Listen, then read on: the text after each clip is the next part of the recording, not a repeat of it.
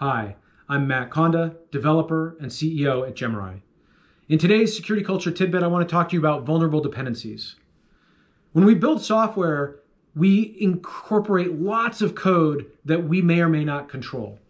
Most software includes lots of open source packages. If we include a package that has itself a dependency, we can find ourselves in a position where we've introduced a vulnerability into our system through that dependency. A very famous uh, case of this is Struts, which is a M V C framework for Java. Equifax was allegedly hacked through an old Struts library that was used on an application. So when a, an attacker finds a vulnerability in a library like Struts, they might build an exploit or a tool so that they can attack Struts anywhere that it happens. And that's one reason we should be really cognizant about our dependencies, because they make a richer target than our system might, because everybody that uses Struts is going to be vulnerable if I can find a, a problem in Struts.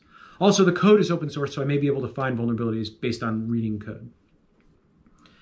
In any case, there are tools you can use to detect vulnerable dependencies like OWASP's Dependency Check and others, N P M Audit, Retire dot J S, uh, Security Check in Python.